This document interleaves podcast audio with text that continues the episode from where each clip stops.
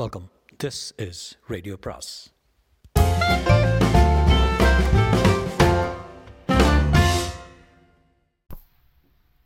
பொன்னியின் செல்வன் அத்தியாயம் 57 விடுதலை.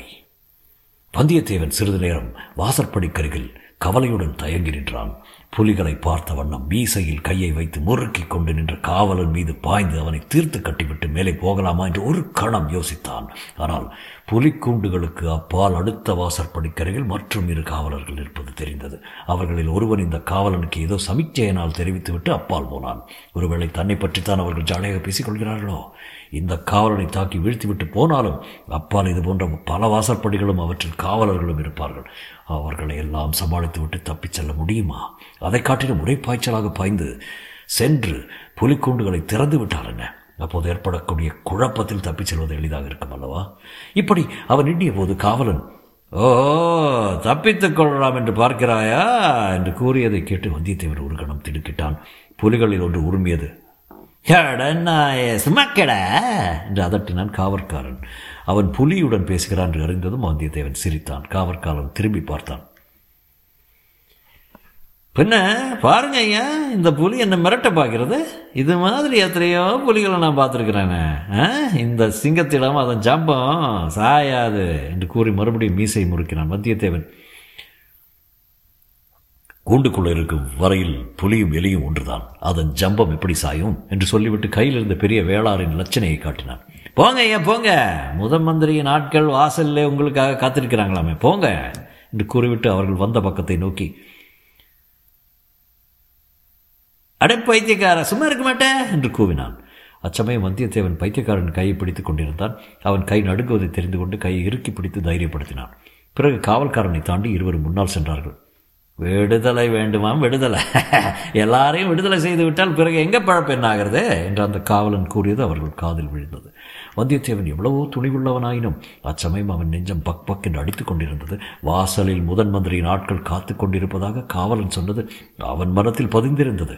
சிறைக்குள்ளே இருட்டாயிருந்தது. அதனால் இங்குள்ள காவலர்களை எளிதில் ஏமாற்றிவிட்டு செல்லலாம்.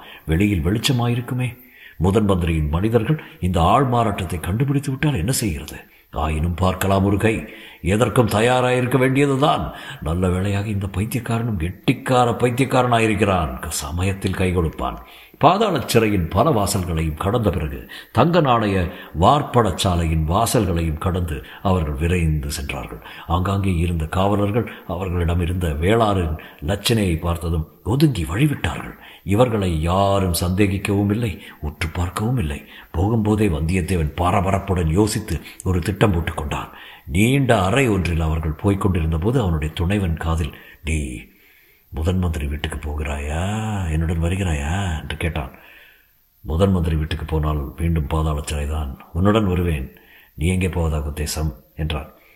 "கடவுள் அருள் இருந்தால் ஈழ நாட்டுக்கே போய்விடலாம். முதன் மந்திரி நாட்களுக்கு முன்னால் நீ என்னை பினாகவாணி என்று கூப்பிடு. உன் பேர் என்ன? உன் பேர் என்ன சொல்." "பைத்தியக்காரன்." "ஓ, உண்மையான பெயர்? உன் பெற்றோர்கள் வைத்த பெயர்?" "ஓ, அதுவா? பெற்றோர்கள் எனக்கு கரிய திருமால் என்று பெயரிட்டனர். சுற்றத்தாரும் ஊராரும் கருத்திருமான் என்று அழைத்தார்கள். நல்ல பெயர்தான், கருத்திருமான். தஞ்சை வீதிகளில் நாம் போகும்போது உன் தோளை தொடுவேன். உடனே நீ என்னுடன் ஓடிவர சித்தமாக இருக்க வேண்டும். நன்றாக ஓடுவாய் அல்லவா?" "ஓ, ஓட்டத்தில் ஈழத்தரசன் மகிந்தன் கூட என்னுடன் போட்டியிட முடியாது."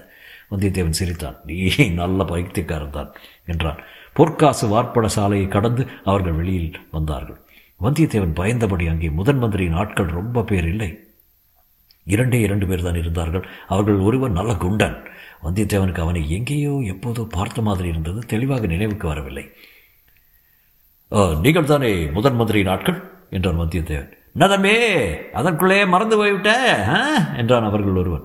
"இல்லை இல்லை, நீங்கள் தானே எங்களை முதன் மந்திரி வீட்டுக்கு அழைத்து போகிறீர்கள்" என்றான் வந்தியத்தேவன். "ஆமாம், நாங்கள் தான். நீ முதன் மந்திரி வீட்டுக்கு போகும் வழியை கூட மறந்து போனாலும் போய்விடுவாய்."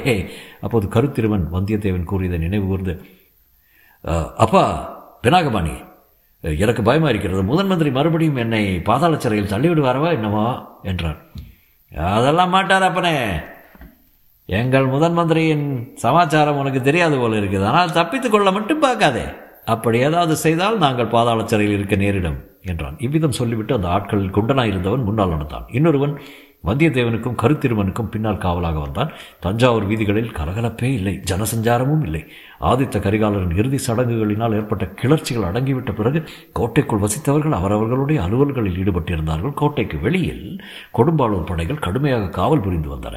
கோட்டைக்கு வெளியில் இருந்து யாரும் உள்ளே வருவதற்கு அனுமதிக்கப்படவில்லை. வந்தியத்தேவன் இருபுறமும் உற்று பார்த்து கொண்டு நடந்தான். அந்த இரண்டு ஆட்களிடமிருந்தே தப்பிச் செல்வது மிகவும் சுலபம். ஆனால் மறுபடியும் பிடிபடாமல் இருக்க வேண்டும். கோட்டைக்குள் இருந்து வெளியேறுவதற்கும் வசதியாக இருக்க வேண்டும். இந்த எண்ணத்தினால் வந்தியத்தேவன் வீதியின் இரு பக்கங்களையும் உற்று உற்று பார்த்து கொண்டு நடந்தான். பெரிய பழுவேட்டரையருடைய அரண்மனை வாசலை தாண்டி சென்றதும் வந்தியத்தேவனுடைய பரபரப்பு அதிகமாயிற்று. அடுத்தாற்போல் அந்த சந்து வரப்போகிறது. முன்னொரு தடவை சின்ன பழுவேட்டரையின் ஆட்களிடமிருந்து தான் தப்பி ஓடி சென்ற சந்து தான். அதைத்தான் அவனும் எதிர்பார்த்து கொண்டிருந்தான். வளைந்து வளைந்து சென்ற அந்த சந்தில் மூலை முடுக்குகள் அதிகம் இருந்தன. இரண்டு புறமும் தோற்றச்சுவர்கள், சுவர்களின் மேலாக வெளியில் தாழ்ந்து தொங்கிய மரங்கள். அங்கேதான் இக்காவலர்களிடமிருந்து தப்பி ஓடினாலும் ஓடலாம். முன்போலவே பெரிய பழுவேட்டருடைய மாளிகை தோட்டத்துக்குள் குதிக்கலாம். அங்கே குதித்து விட்டால் அடர்ந்த மரங்களுக்கிடையே ஒளிந்து கொள்ள வசதியாக இருக்கும். முன்போலவே பொக்கிஷ நிலவரை பாதை மூலமாக வெளியேறவும் லகுவாக இருக்கும். வேறு வழியில் தப்புவது சாத்தியமில்லை. இதோ அந்த சந்து வழி, அவன் முன்பு தப்பிச் சென்ற வழி வந்துவிட்டது. வந்தியத்தேவன் கருத்திருமனுடைய தோலை தொடலாம் என்று எண்ணினான். ஆனால் இது என்ன, அங்கே யார் கூட்டமாக வருகிறார்கள்? சிவிகைகள், குதிரைகள், கையில் வேல் பிடித்த காவல் வீரர்கள் இவ்வளவு ஆர்ப்பாட்டத்துடன் வருகிறார்கள். அரச குடும்பத்தை சேர்ந்தவர்களாகவோ பெருந்தர அதிகாரிகளாகவோ இருக்க வேண்டும். இதை உணர்ந்து முதன் மந்திரியின் ஆட்கள் சுற்றுமுற்றும் பார்த்தார்கள். வந்தியத்தேவன் கவனத்தை கவர்ந்த சந்தை அவர்களும் கவனித்தார்கள். உடனே அவ்விடம் சென்று ஒதுங்கி நின்றார்கள். தாங்கள் அழைத்து வந்த இருவரையும் தங்களுக்கு பின்னால் நிறுத்தி பிறர் அறியா வண்ணம் அவர்களை மறைத்துக் கொண்டு நின்றார்கள்.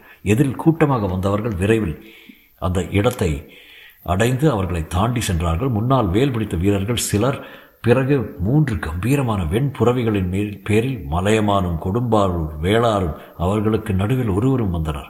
நடுவில் வந்தவர் பொன்னியின் செல்வர் என்பதை வந்தியத்தேவன் கண்டான்.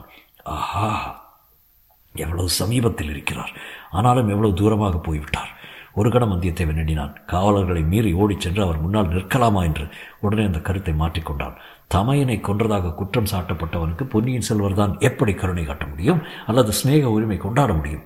தன்னை பார்த்ததும் அவர் அருவறுப்பு அடைந்தாலும் அடையலாம்.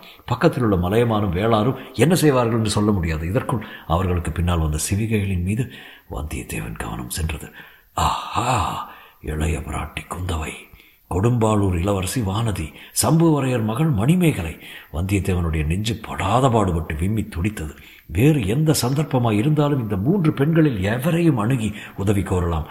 அவர்களும் மனமுவந்து உதவி செய்வார்கள். ஆனாலும் இப்போது ஆதித்த கரிகாலனை வஞ்சக துரோகம் செய்து கொன்றவனை பார்த்தால் இளைய பிராட்டியும் இளவரசி வானதியும் எத்தனை அருவறுப்பு கொள்வார்கள். போகட்டும், இந்த பேதைப்பெண் மணிமேகலையை இவர்கள் தங்களுடன் சேர்த்து கொண்டிருக்கிறார்களே, அதற்காக மகிழ்ச்சி அடைய வேண்டியதுதான். மணிமேகலை இவர்களிடம் கடம்பூரில் நடந்ததெல்லாம் சொல்லியிருப்பாளா?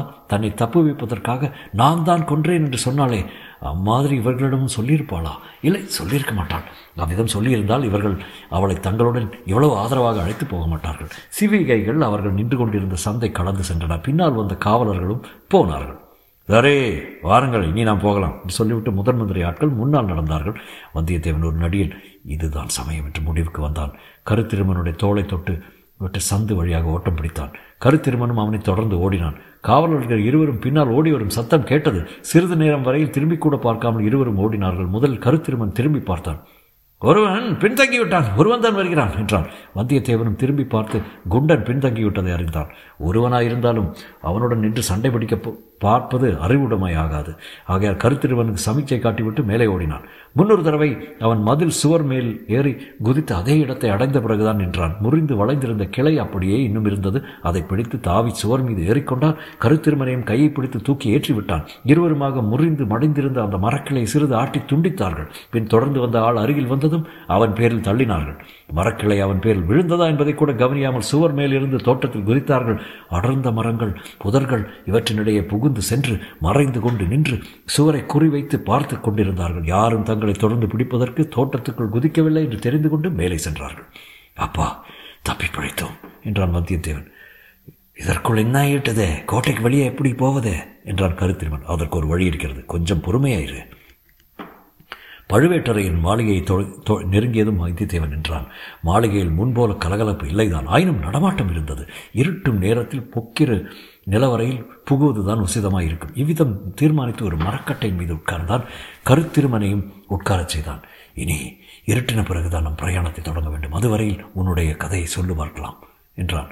அதை தான் சொல்ல முடியாது என்று முன்னமே சொன்னேனே. அப்படியானால் உன்னை வெளியே அழைத்து போகவும் முடியாது. நான் உண்மையை சொல்லாமல் ஏதாவது கற்பனை செய்து கூறினால் என்ன பண்ணுவாய்? கதை கற்பனை எதுவாயிருந்தாலும் சொல்லு. கொஞ்ச நேரம் பொழுது போக வேண்டும் அல்லவா? கருத்திருமன் சொல்லத் தொடங்கினான். உண்மையிலேயே அது அபூர்வமான பல சம்பவங்கள் நிறைந்த கற்பனை கதை போலவே இருந்தது. தொடரும்.